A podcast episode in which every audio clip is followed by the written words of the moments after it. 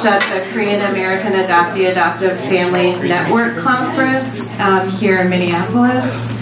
And this is, for the most part, pretty similar to what I presented last year, with a few updates, and I'll try to loop in some of the information that Jay and Karen shared as well about their experiences to make sense of the data and the information. I just want to thank again Pastor Park and Yuju for inviting me to work with them the last few years on this project. All right, so we're going to talk about adoptee mental health and suicide, and talk a little bit more about, what is the connection, to give a little bit more background to all of you. I'm not quite aware of what you already know, but I'll do my best to be informative and for this information to be helpful. So just a quick overview of the things that I'm going to be covering. An introduction, a little bit about myself and why I'm interested in this project. I'll talk a little bit more about CAM Center. Then we'll talk a little bit about suicide in the media. And then we'll talk about what do we already know about adoptee mental health and suicide. From there, I'll tell you more about the specific project that we've been doing at the Korean Adoptees Ministry Center for the past few years. We'll talk about the focus groups, the mental health survey that we distributed, some of the survey results, and then the next steps, which are actually kind of our next and current steps, and then resources that we have available. So as I mentioned, my name's Nicole. I am a licensed professional clinical counselor, currently working at a clinic actually here in Roseville. I do some group therapy and individual therapy, and I came into the field because of sort of my lifetime involvement in the Korean adoptee community as an adoptee and as somebody who went and spent some significant time in Korea doing global Korean Global Korean Adoptee Community Development. So essentially some of the things that Jay and Karen were talking about is being like disconnected or not really connected to other adoptees and other adoptive families. People like myself, as we became adults, started connecting with each other around the world. And then I'm also the project coordinator on this mental health and suicide prevention project with CAMP. I grew up here in the Twin Cities, actually in the city of Minneapolis, and have been involved with adoptive families since I was very little. My parents, especially my mom, were very involved with other adoptive families, and from the 70s when they adopted me and then my older brother into the 80s, recognized that it was really important that we were connected to other adoptive families. At one point, I believe late 80s, early 90s, when a number of the families from the cities were moving to suburbs or further out. My parents were looking to move to Forest Lake, and just a few years ago they told me, as we were looking at houses, my dad and my mom exchanged looks, that everyone out there was white and they didn't look like our family, and they made a decision that they had adopted kids from Korea and somehow just knew that us moving to that area of Minnesota would not really be helpful or supportive of us. So I grew up as a camper at Korean Culture Camp, and then later an overnight camp called Camp Tiger that no longer exists but was pretty important in my development. And then later I worked at Korean Culture Camp, Camp Chosan, which is up near Forest Lake, Camp Kimchi is in Brainerd, and then Camp Sejong is in Michigan, and Camp Tiger that I attended was modeled after that. Later as an adult, I moved to Los Angeles after I graduated from undergraduate studies to actually work with a Korean American community organization. So I really wanted to learn more about who are Korean Americans, not who are Korean adoptees, but as someone who identified as a Korean, as an American, as a Korean American, wanted to know outside of Minnesota, what are other Korean Americans like? So I moved to Los Angeles in 2000. Later, after spending a couple years in Los Angeles and working with several different Korean American organizations, mostly in volunteer work, I moved to South Korea and worked with an organization called Global Overseas Adoptees Link, which was founded in 1998 by other adult adoptees like myself that were returning to Korea to live, study, look for birth families, and really advocate for our rights to our records and our personal history. I thought I'd stay in Korea for like 1 or 2 years to learn more Korean, and I had met my birth family in 1997 when I studied abroad. Learning Korean is very hard, and 1 or 2 years was not enough. I stayed for 8 years. My Korean's still okay, but I learned quite a lot about adoption, social welfare, and then I worked at a law firm for 6 years, so I know some Korean words about patents and trademarks. But while I was in Korea, I used to organize an annual conference in the summer. So what I realized, this was an extension of my growing up experience of going to camp in the summer. And there are many, many Korean adoptees all around the world. Some 200,000 that have gone to the US, Canada, Australia, the Netherlands, France, Belgium, Germany, Denmark, Sweden, Norway, Australia, and little handfuls to England, Italy, and a couple other random countries. And we were all kind of starting to find each other and realizing, you know, we have a lot of things in common. Despite a lot of our sort of adoptive country cultural differences, which we also realize we also have a lot not in common. But it was important for me to have a better sense of who I am, knowing my personal history. Any of you who have ever done any search, or at least considered some search, or even just visiting Korea, like through Camp Center's spiritual journey or other birth family search tours that are often through agencies or other post-adoption providers. But some of the work that I did was this annual conference in Korea, bringing together adoptees, Korean government like policymakers about laws that impact Korean adoptees regarding search, regarding reunion, and we also launched a campaign for adoptees to reclaim their citizenship in Korea that went into law in 2011. So if you are a Korean adoptee and you were adopted to a country that permits dual citizenship, you can go back to Korea and also reclaim and reapply for your Korean citizenship. Early on, before I was at Gold, some of the leadership also at that time had lobbied and advocated for adoptees to be able to get this visa called the F4, which is kind of like a green card. And at the time, in 1998 to 2000, following huge financial crisis in Korea, the government was trying to find like educated Koreans that had emigrated abroad to come back to help rebuild Korea. And so some of my mentors, some of my friends that were older than me had really advocated to include adoptees in this definition of who should be an overseas Korean, because many adoptees were starting to come back and wanting to come back, but it was very difficult unless you had a lot of money to secure a visa longer than 90 days. So that precursor of successful lobbying in 2000-ish, I think, for the F4 really helped us make a case for Korean adoptees to be able to reclaim their citizenship, which is not open to all Koreans. I don't know if that makes sense. All right, so just a really brief introduction about the Korean Adoptees Ministry Center. So founded in 2000 by Pastor Park. Earlier you talked about the Minnesota Adoptee Koreans, or MAC, so that was, as far as I understand, the first adult adoptee group here in Minnesota.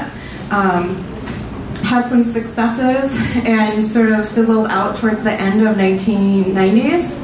So both Korean Adoptees Ministry Center and then AK Connection, so Adopted Korean Connection, were started in 2000. Tommy Trainer, who's here, was the founder of that, or the founder. So there's a couple different organizations that have, you know, almost 20 years history advocating and helping and supporting adult adoptees.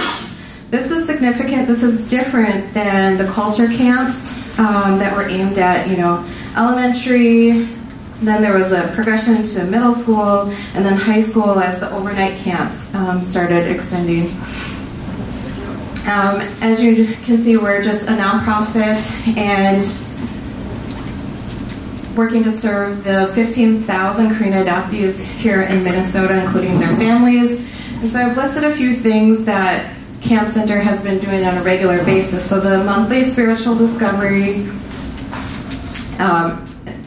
essentially dinner, fellowship. There's usually some kind of teaching on either, definitely some scripture. There might be a family values piece, but really meant to help bring community together. Spiritual journey is a specific trip bringing adoptees, especially if they've never been back to Korea, I believe this year it's a 2-week trip for the first time. And then different holiday cultural events, educational events, and then the last piece, which is this project. Pastoral counseling services, like what Pastor Park started providing to Jay, and then kind of through Jay and others, also met other adoptees in the prison system.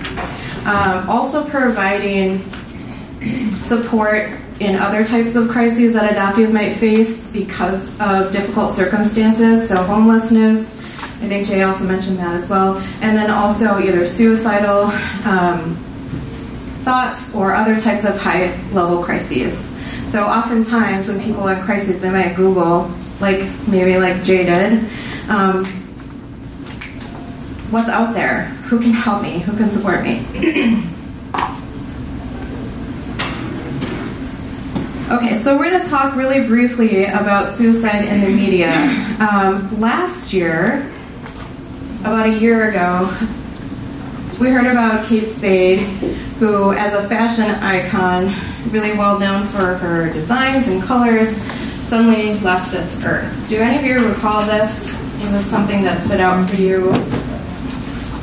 Maybe you like her brand. Shortly thereafter, as a matter of fact, just a couple days later, Anthony Bourdain also died by suicide.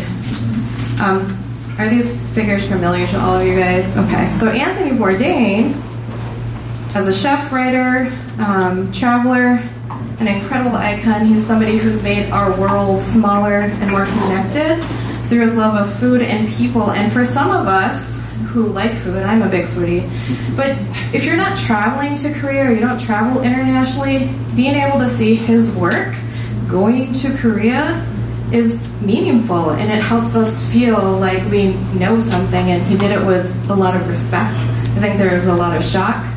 Daniel Gray is a Korean adoptee that lives in Seoul. He's been there, I think, since 05 or 06, but he's really famous for his English blog on how to find food. It's called Seoul Eats. He is actually featured in Anthony Bourdain's Korea episodes, as well as Andrew Zimmern, as well as the new, I think, Street Food on Netflix. He's a Korean adoptee who also has made Korea and Korean food more accessible to foreigners. And I'm curious if any of you guys know who Philip Clay is. Does anyone know who Philip Clay is? If you do, raise your hand. But in this room, seeing as a lot of you don't necessarily know from international work, probably not. Okay, so I'll tell you a little bit about Philip Clay.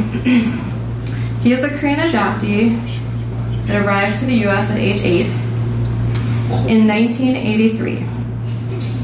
He was later deported to South Korea in 2012. Because he lacked U.S. citizenship and had experienced years of struggle with mental health issues and illegal drug use. How many of you know about some of the problems that international adoptees are facing because some never received their citizenship, were never naturalized? Okay, so I see a handful of people.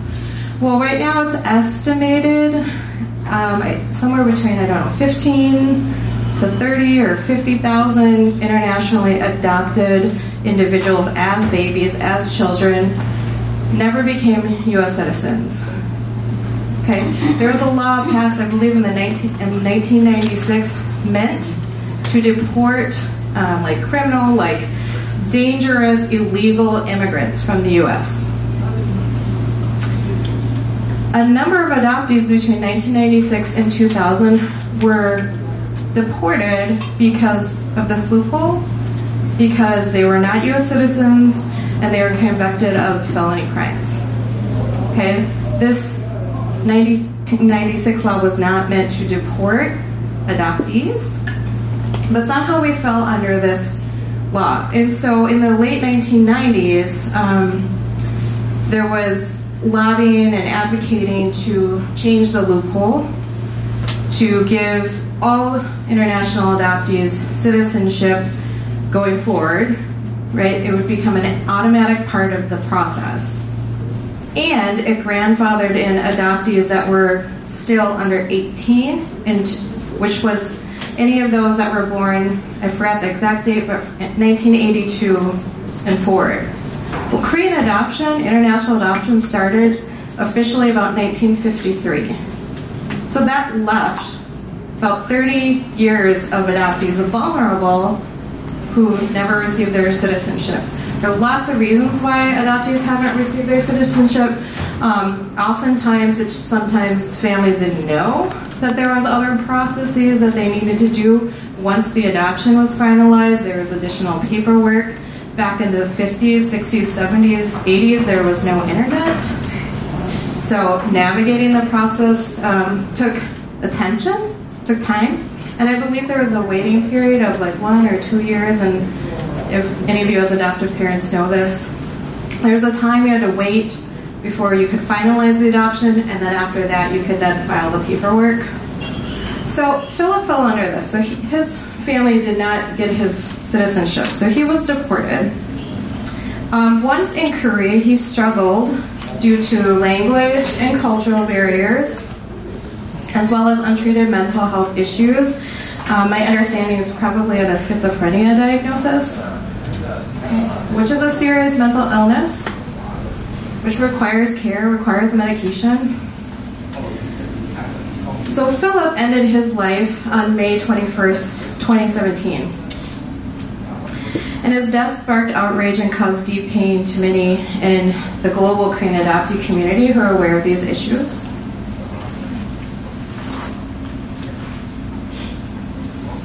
How many of you are aware that adoptees have been deported back to Korea, Brazil, other countries, okay, because of crimes? Okay, there's a very famous guy who's still alive, now I'm drawing a blank, from Seattle, Washington. Do you guys know who I'm talking about? You mean Adam Kasper? Yeah, Kratzer, yeah. Kratzer. Right, Adam? Okay, so he's still in Korea. So this is concerning to me, to many in our community, right? Some of the circumstances around Philip's death seem preventable. So we're going to talk a little bit now more about what do we already know about the mental health statistics or impact on adoptees to help kind of paint a broader picture so we understand kind of what's going on. So one of the things that we know from a few well-known studies is that the risk of suicide attempt and dying by suicide is higher in the adoptee community than the general population. Okay, one study, this is from 2002, found that adoptees in Sweden have a high risk for severe mental health problems and social maladjustment in adolescence and young adulthood. Okay, so that's something that Jay talked about today. I think he literally said maladjustment. The statistics are 3 to 5 times more likely to attempt or die from suicide than non-adopted siblings. And then about 10, 11 years later, here at the University of Minnesota, I do a lot of research on adoption. A similar study found that U.S. adoptees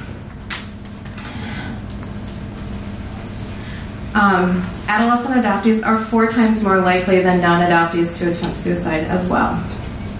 Okay.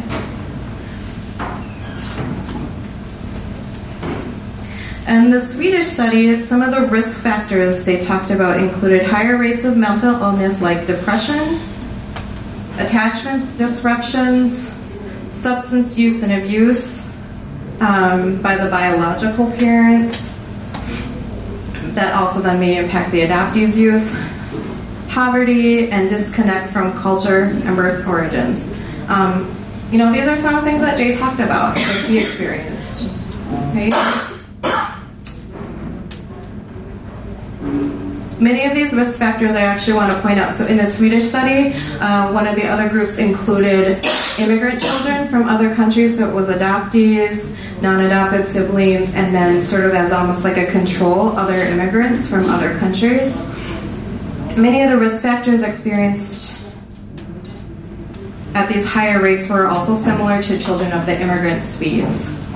So maybe there's a little information to give some overlap about that experience also being a different race, a different color, coming into a white country.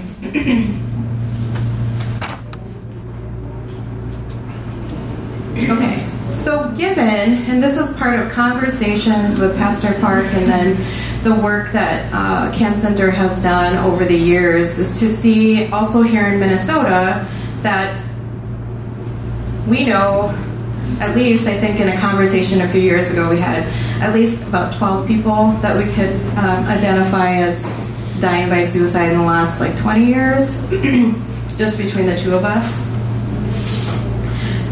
So this project was created in response to unaddressed suicide issues or underaddressed within the Korean adopted community.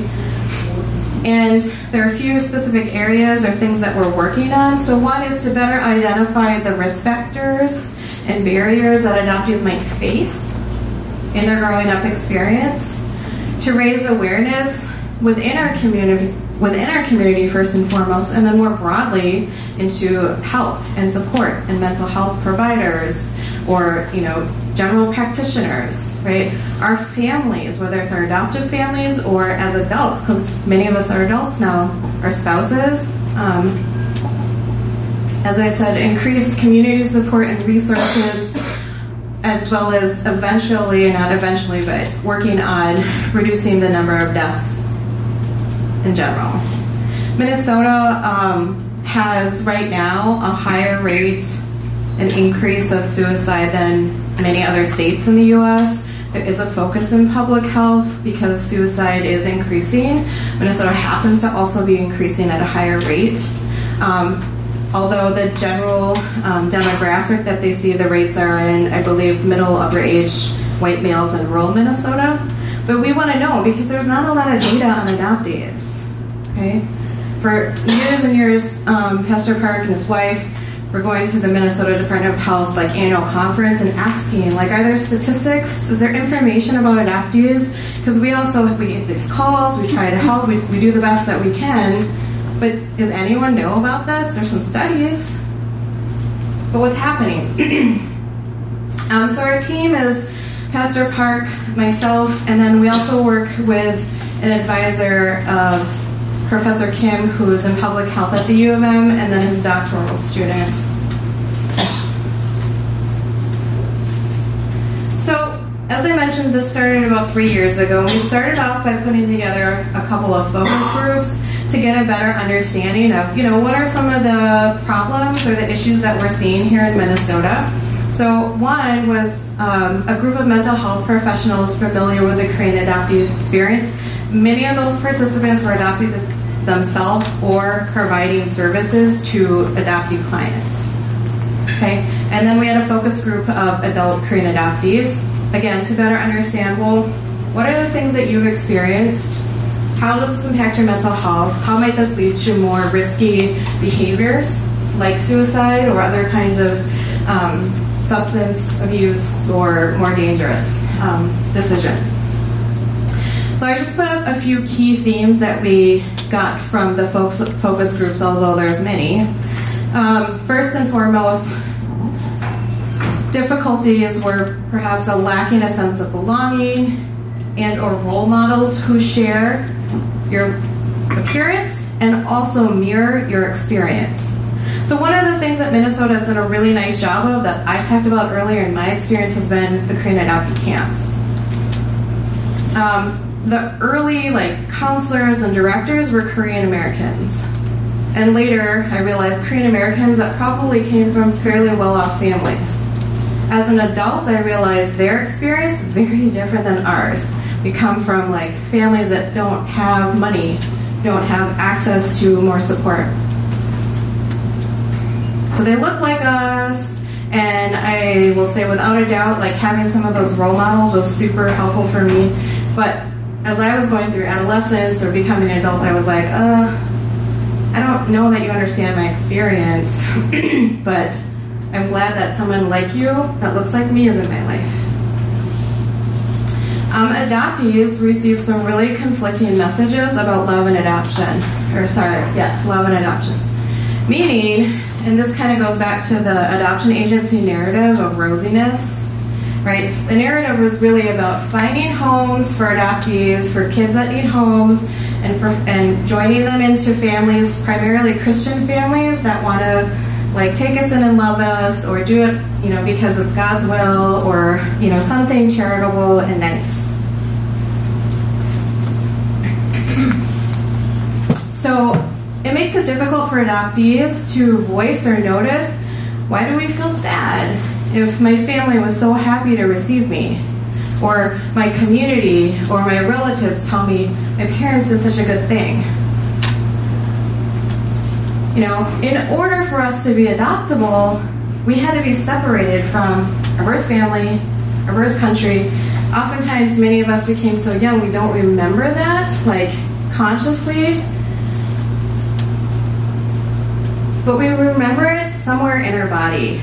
We can feel that. We can feel that sadness. So from an early age on, we learn that love and adoption equals separation. And sometimes this can be challenging when we get into relationships later in life, where we fear being in relationships because we're afraid of, we talk about the fear of abandonment. Well, with adoptees, it's true. We have been abandoned. So it's not a fear, it's something that's actually happened in our lives. If we can normalize why that fear is there, probably can help us repair and feel less afraid of consistent, healthy relationships. And then also this kind of goes into the blue last line. We experience difficult, confusing feelings that then might come out in these kind of sideway behaviors, like Jay talked about too, related to this unacknowledged grief, loss, and that trauma, that early childhood trauma. For a long time, professionals in adoption didn't want to talk about adoption and that separation as trauma, but we know now that it is.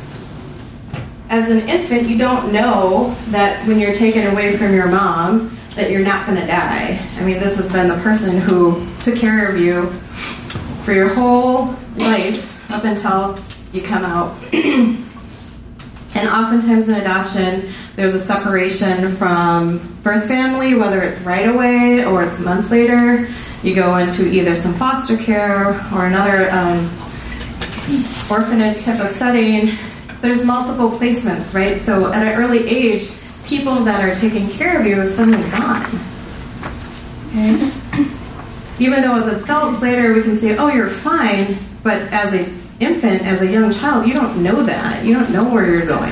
Who are these people? What are these foods that they're eating? I remember at camp, so I was adopted as an infant, but at camp, I really loved going because I got to hear stories from some of my friends that were adopted older that had memories, and one that talked about when he got into his adopted family, had never seen a Western-style toilet, so he climbs on top to squat.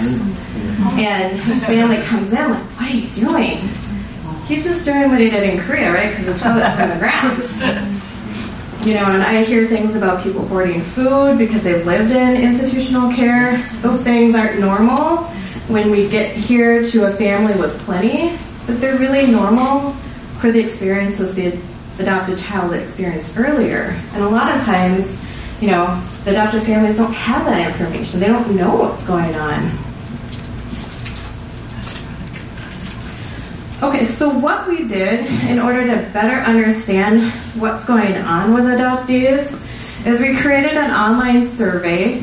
It was distributed through SurveyMonkey, an anonymous survey. There were 81 items. Sounds like a lot, but as someone, as a therapist and someone who was doing some research, I really wanted to know more about these things that adoptees are experiencing. So we had questions about basic demographics, about their adoption history, how they identify culturally or heritage-wise, or what exposure they had to other Korean adoptees or families growing up.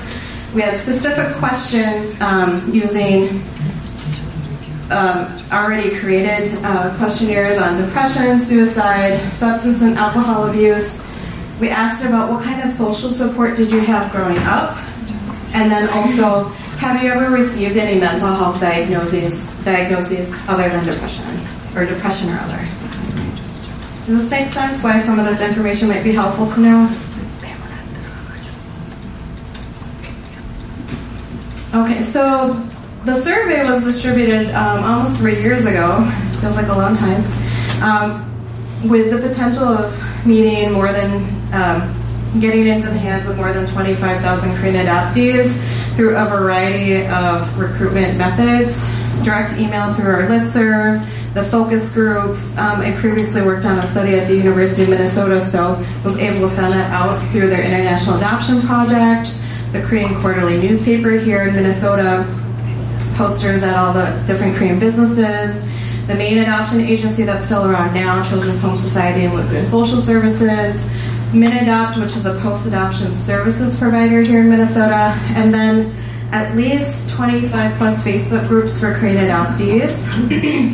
I previously worked at Gold Korean, so I kind of blasted my people there, and then just other word of mouth. Despite it being 81 questions, average time to complete was 10, 12 minutes, and then people had a chance to win a gift card. You had to at least be 18 and up. In total, we had 368 respondents, including some adoptees that were adopted internationally, like to Denmark or Germany. And 120 of them identified as they grew up in Minnesota. So for the purpose of the rest of this, we're focusing on that group, okay?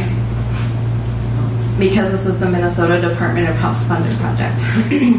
And then I also offered mental health resources and crisis connection phone number. So what did we find? Well, some of the favorable results, I want to say, I think these things, they're really great and they really help us in a lot of ways, but they sometimes mask some of the challenges that Korean adoptees might be experiencing. So the first thing, 80% of the Minnesota respondents said they graduated either from a four-year college or had more education. That's significant when only a third of the U.S. national average has a four-year degree. So we're pretty educated, okay? Adoptees do, in general, pretty well in academics. I'm gonna guess that might be a little bit related to our genes, okay? I mean, Koreans in general do well, and I think of myself like being very methodical. Did not get that from my adoptive parents. And then 90% of the Minnesota respondents reported that they're employed. 75% of them are full-time, the other 15 part-time. We're guessing some of that has to do with those that have children and, you know, trying to find ways to take care of their families. And this was really interesting and kind of parallels my experience growing up in Minnesota, that 60% of the 120 respondents said that growing up they had some way of exploring their Korean heritage, meaning like they went to a culture camp, etc., as opposed to less than 25% of the adoptees that answered the survey that grew up in other states. Does that make sense?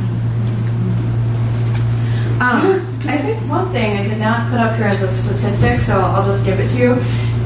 In Minnesota, let me go back. In Minnesota, Korean adoptees make up about 2/3, 66% of the Korean population. This is very strange compared to the rest of the U.S. In the rest of the US, we only make up maybe 5 or 10%. Okay, so Minnesota is unique. Minnesota has the highest concentration per capita of Korean adoptees than anywhere else in the world. U.S. is the top receiving country, and then after that, I want to say it's maybe France. So we have an estimated 150,000, and then France, I think, is like 10,000-ish. Okay.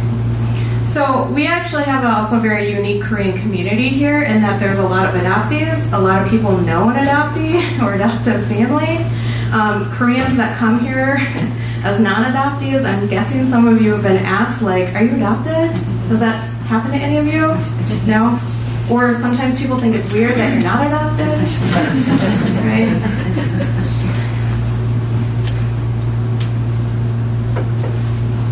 Okay, so what we also found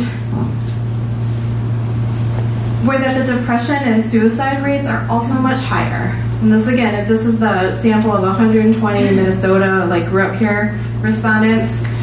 Over half said that at some point in their life they had actually received a diagnosis of depression.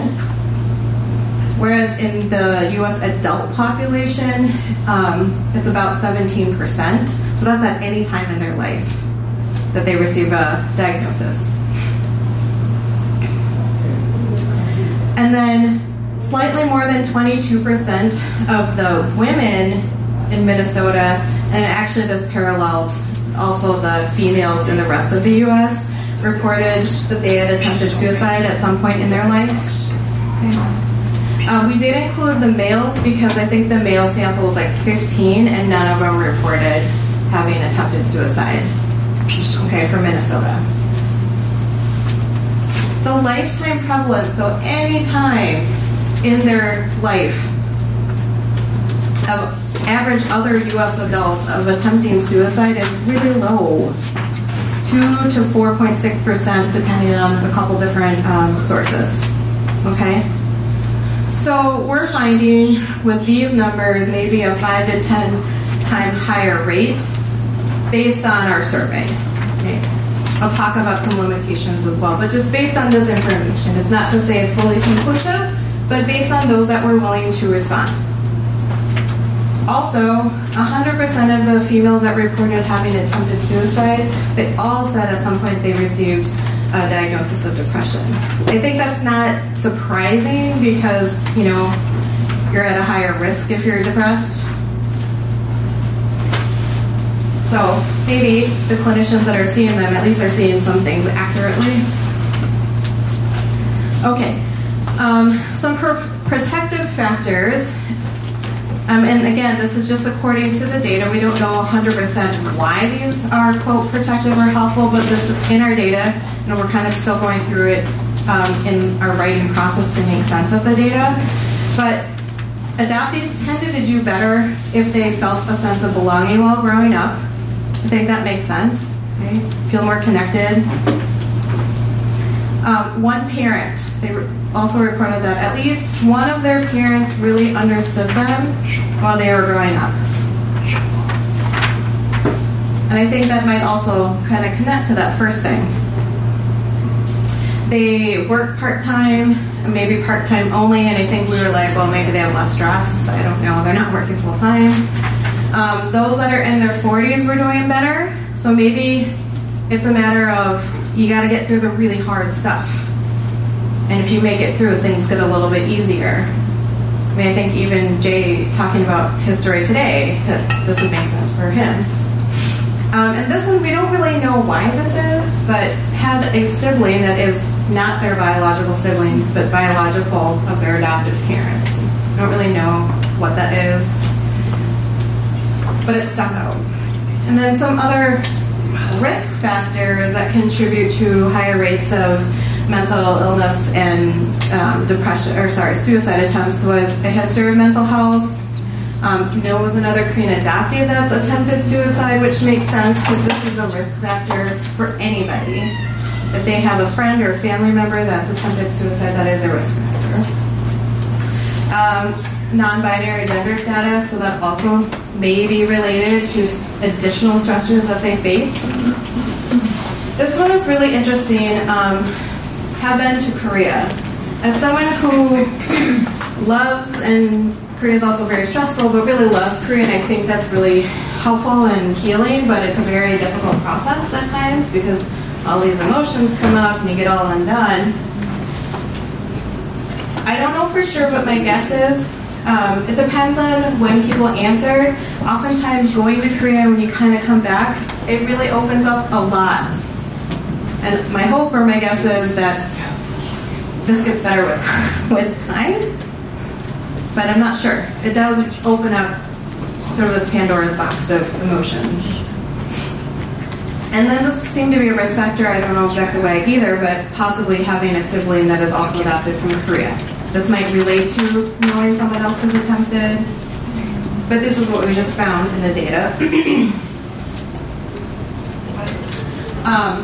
So I want to be very, very careful that I talk about some of these limitations of the survey, because this is not necessarily in a place that we can generalize it to all Korean adoptees, because we didn't reach all Korean adoptees. Does that make sense? Okay. We sent this out to people who are connected to community, so that's the survey participant bias. We don't really know how to contact adoptees that aren't connected to community. So we don't know what they do, because we don't know how to find them, but we're working on that. So maybe some bias in those that responded because, one, they're already interested in mental health or they're more willing to talk about it, right?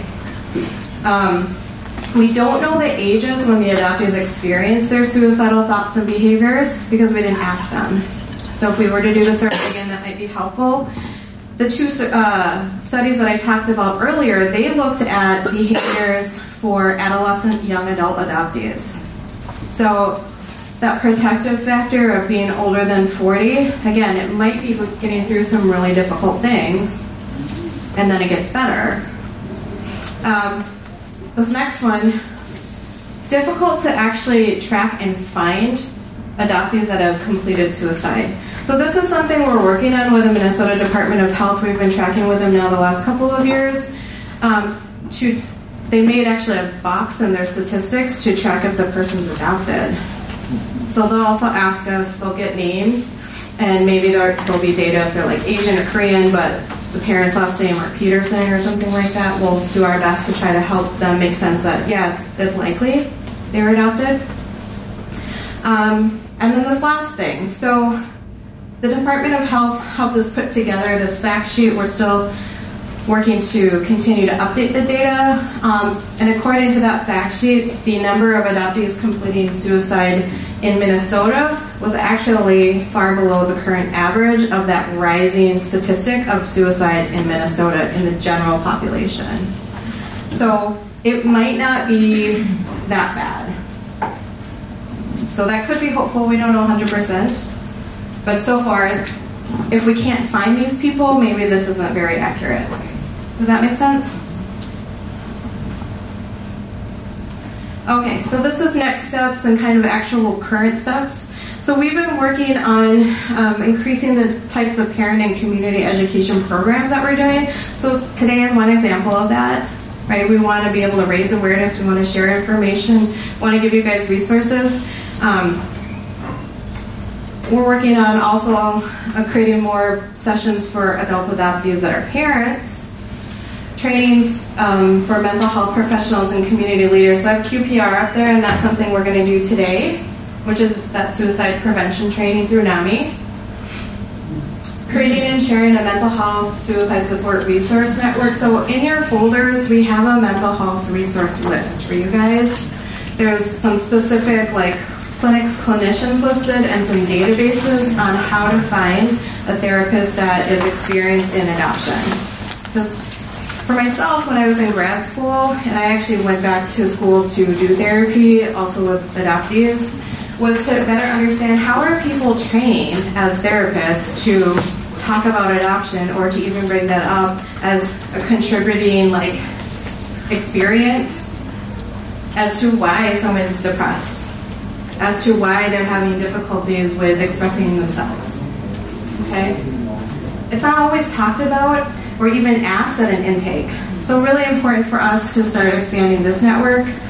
And then kind of, this is similar for what we're doing today, more info session. We're currently working with the U of M team on publication for the data and the survey, and then making some presentations at different conferences.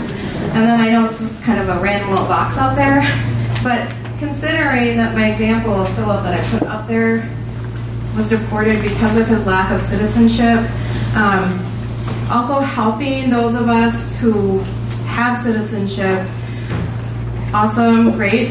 If you have people in your family, your community that you know that doesn't, finding ways to help support the current campaign that's going on.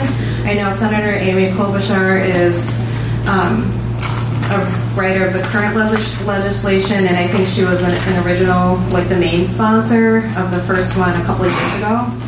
So this is an actual campaign that's going on, so you can actually Google that, like Adoptee Citizenship Campaign. These are just a couple examples of some of the parent community education that we've done the last couple of years. These were both done at the Korean Institute of Minnesota with the parent groups that were there and then any other public people who wanted to come. I happen to do a lot of mindfulness, so that was something that I did, which is really about how do you, and I think some of the things that Jay and Karen talked about is sometimes we're not aware, we don't know what's going on, or we don't know what we're feeling. So practicing having more awareness of self so that we can increase our opportunities to talk to each other. Okay. There's normal adolescent stuff that comes up, but apart from that, I mean, we have these extra layers in adoptive families and adoptive families across race, right? That maybe for majority of us, our white parents aren't aware of, or they don't know. And it's really difficult to bring up those conversations. And then also exploring grief and loss in adoption, and also from a trauma lens. So again, it's been a long time in a battle where professionals in the fields might not even think of or see adoption as trauma, but the impact, the symptoms that can come up sometimes in our behaviors or our depression or anxiety are probably related to that early loss, early trauma. And we also talk about it in terms of attachment.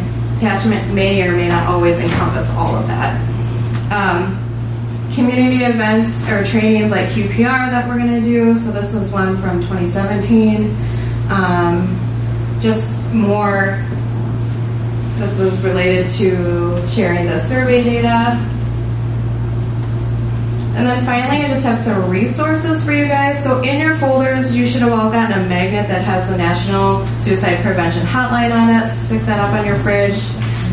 You might never know when you might need it, or just put it or share it with somebody. The crisis text line. So the crisis line, crisis connection, is no longer in business, but since many people text now, you can just text for help. And then referrals for adoption competent therapists. Again, these are people who would have adoption on their radar if you're going to see them for therapy, and this is in the resource list in your folder. Suicide prevention trainings like QPR, there's actually mental health first aid and a couple other trainings. So we as a community, some of these are offered. You can just go to them for free and find them at NAMI. We have one coming to you guys today, but you can also go online and they're free. And then also really like connecting with your local or international adoptee community. And one of the things that Jay talked about at the very end was as an adult, so I grew up with adoptees like my whole life, and it was just a normal thing, and it was weird to not be connected. But many adoptees don't need another adoptee until they're in their adulthood, 20s, 30s, 40s, 50s. And that is very, as Pastor Park talked about, culture shock, right? If you can have somebody as a mentor or somebody who helps bring you in, it'll help alleviate some of that anxiety, because it is a lot. But starting to Google, I mean, I think Facebook probably has like 100 adoptee groups now. I don't know, it's a ton. And adoptees tend to actually find each other in these online spaces and utilize that very well, which is really interesting and unique, because there was a New York Times article a year ago about how social media has caused us to be more isolated and less connected in the general population. I'm just gonna leave this up for you guys. Yes. So pretty much that's kind of all I've got. I know we're actually leading into lunch, so I should wrap this up real quick. But maybe 5 minutes for any questions or comments. You said 2/3 of Koreans are adoptees, but how many? What's the exact number? I believe, okay, so if it's about 15,000 Korean adoptees, I think 22,000 Koreans in Minnesota. Does that make sense? You said two things that I weren't sure were the same thing. You said that the risk of suicide for adoptees is higher, but then in another section there was something that was same or going up at a different, like that was the same or lower than Minnesota? Yeah, okay, so in the two studies, like the studies that have been published in these journals, in those populations that they studied, it was higher, right? In our data, we found that it also looks like, yes, those rates are higher. But in the statistics that are captured by the Minnesota Department of Health,